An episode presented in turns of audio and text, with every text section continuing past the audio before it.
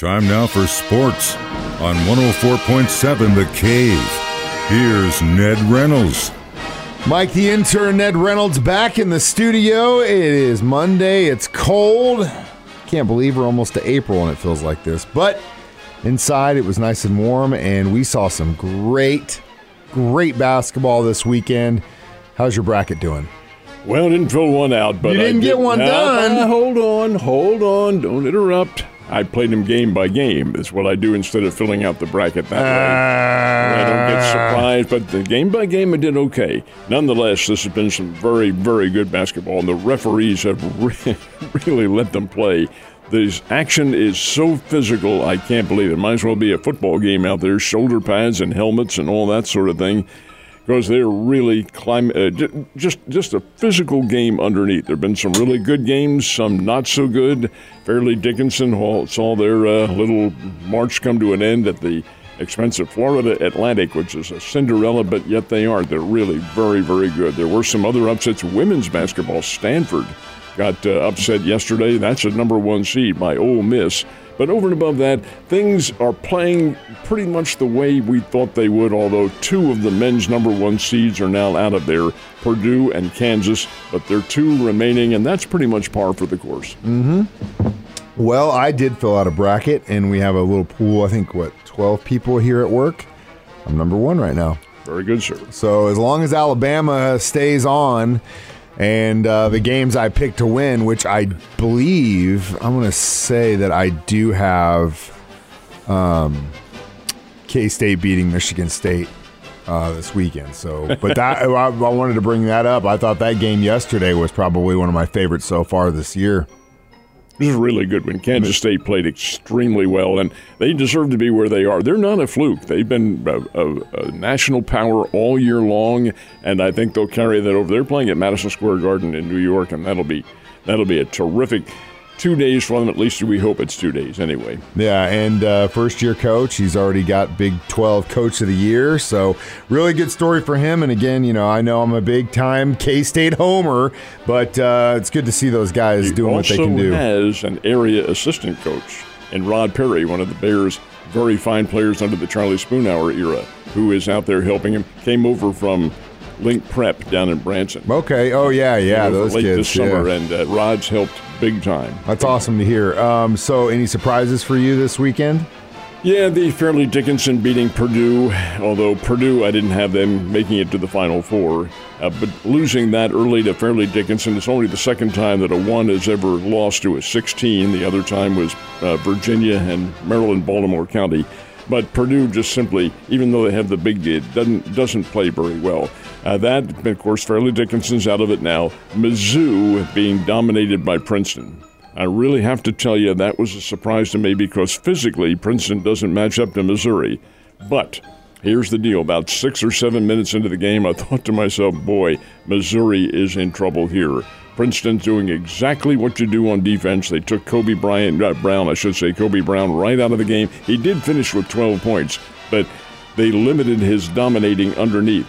And then Princeton hitting from three point range. And they're very good at doing that. They were 12 of 33. That's 36 points from three point range.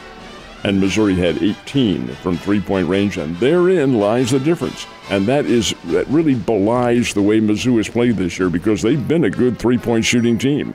But the Princeton defense and Princeton's failure, not, not failure on their part, but their ability to keep Missouri from stealing the ball. And they did it by passing and backpicking. That was a brilliant game plan, absolutely brilliant. While it was a surprise, it isn't a surprise because Princeton plays that way. Yeah. Well, uh, we can mention this being the last uh, time we're going to see this tournament here in Springfield, at least for the next five years. But it came to an end this weekend. Who are the winners? Well, both of the Vashon teams from St. Louis won in Class Four. The men, or the boys, and the girls. They both were winners. Saint, uh, it's St. Charles Lutheran won the girls, and uh, Cardinal Ritter from St. Louis won the boys in Class 5, and National Power St. Louis Incarnate Word won the girls in Class 6, beating Columbia Rock Bridge. And in the boys, you knew this was going to happen. Staley from Kansas City beat Springfield Kickapoo 49 32. Staley finishes with a record of 30 wins and two losses, and both their losses were in the Tournament of Champions. That's how good that Staley team is. They were big time, great players. And Kickapoo knew it. Kickapoo knew ahead of time that they might be physically overmatched, and Staley is very, very, very good. Number one team in the state, number one maybe in the Midwest. And that's so it's not any kind of a uh, an embarrassment at all. Nice effort by Kickapoo to get there. Really good season for them, but you really want them to taste victory. But man, that team they were playing, Big.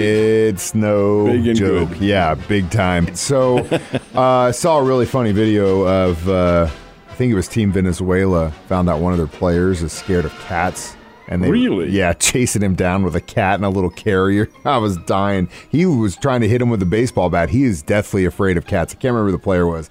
But anyway, that leads me into uh, World Baseball Classic, of course, going on. All these players who are getting a chance to play with each other in different world teams. And it's pretty cool for the sport um, what's happening as far as the Team USA goes. Team USA is into the championship tomorrow night. And that is really very good. Their game with Venezuela on Saturday was nothing short of outstanding. Grand slam in the eighth inning by Trea Turner, the Philadelphia Phillies shortstop, he, who has been absolutely on fire in the last couple of days. He has 10 RBIs in the last couple of games. Anyway, that's beside the point. Sounds like someone's proud of his boy.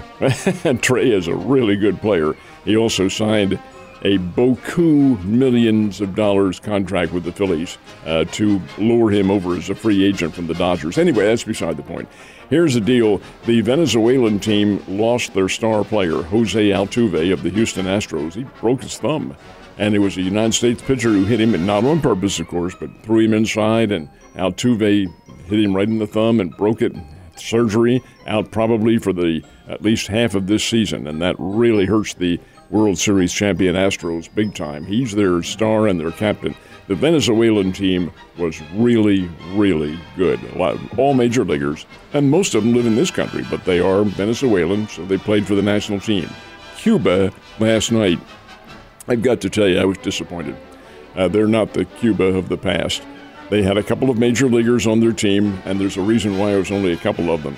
The rest of the Cuban players in this country were invited to play and said, We're not doing it. "Yet, hell Interesting. with you people." in Interesting. And so uh, they, for instance, here's uh, Sandy Alcantara, former Springfield Cardinal, Cuban, the Cy Young Award winner.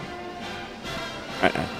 Uh-uh. You people can shove it where the sun doesn't shine. Interesting. Oh, That's how they think about the government. Anyway, uh, Cuba loads the bases with nobody out and scores one run with nobody out in the first inning, and the one run is all they got. I knew then this game's over. USA will kick their behinds and did 14 to 2. 14 to 2. Turner had another couple of home runs last night. Uh, Adam Wainwright really struggled in the first inning, but got out of the jam and then pitched uh, three more innings after that, had four innings. And Miles Mikolas came in to finish it up for uh, the USA. Cuba never threatened. They just simply did not have the, the weapons to do it. It's not the Cuban team of the past. They're not bad players, and most of them are minor leaguers in this country who decided to play for their team and caught hell from the crowd crowd was a sellout 35,000. Now remember now this is Miami and they're playing the stadium where they play is in Little Havana. So the crowd was very heavily Cuban, but they're all anti-Castro. Well, yeah, because they all left that country. Yeah, they're giving the Yeah, Cuban they got they got on a raft and got the hell out. Um, Anyway, the so- bottom, line, bottom line is this, though. USA does win 14-2 and will play for the championship tomorrow night. um, MSU uh, baseball team play this weekend. Yeah, they had the 10th ranked team in America, East Carolina, played them in Greenville and lost all three games. I was kind of hoping the Bears might be able to take one of them. Came close on Saturday, lost 4 3 with a run in the last of the ninth inning, but other than that, uh, had trouble staying with this team. And it was the Bears pitching that evaporated for, to some extent, but they're hitting. This is a good offensive team that the Bears had, but East Carolina is a big time ball club, and they were able to come away with the win. So East Carolina takes all three in this one, and Drury takes three out of four from William Jewell this weekend. Between that, the World Baseball Classic, all the basketball going on, it's crazy to think there was also some racing happening this weekend. But you know what? NASCAR is every Sunday. Who got the win? Joey Logano running at Road Atlanta, which is the Atlanta Motor Speedway, the Georgia Motor Speedway, as a matter of fact, near Atlanta. And Logano, who has been around racing now for a number of years, wins in Atlanta for the very first time. And he won it on the final laps. He got pushed to victory. That's how they do it. Teammates will push each other. And Logano gets that checkered flag. So put him in as the winner of NASCAR for this weekend. Ned, you have a wonderful day, and I will see you tomorrow.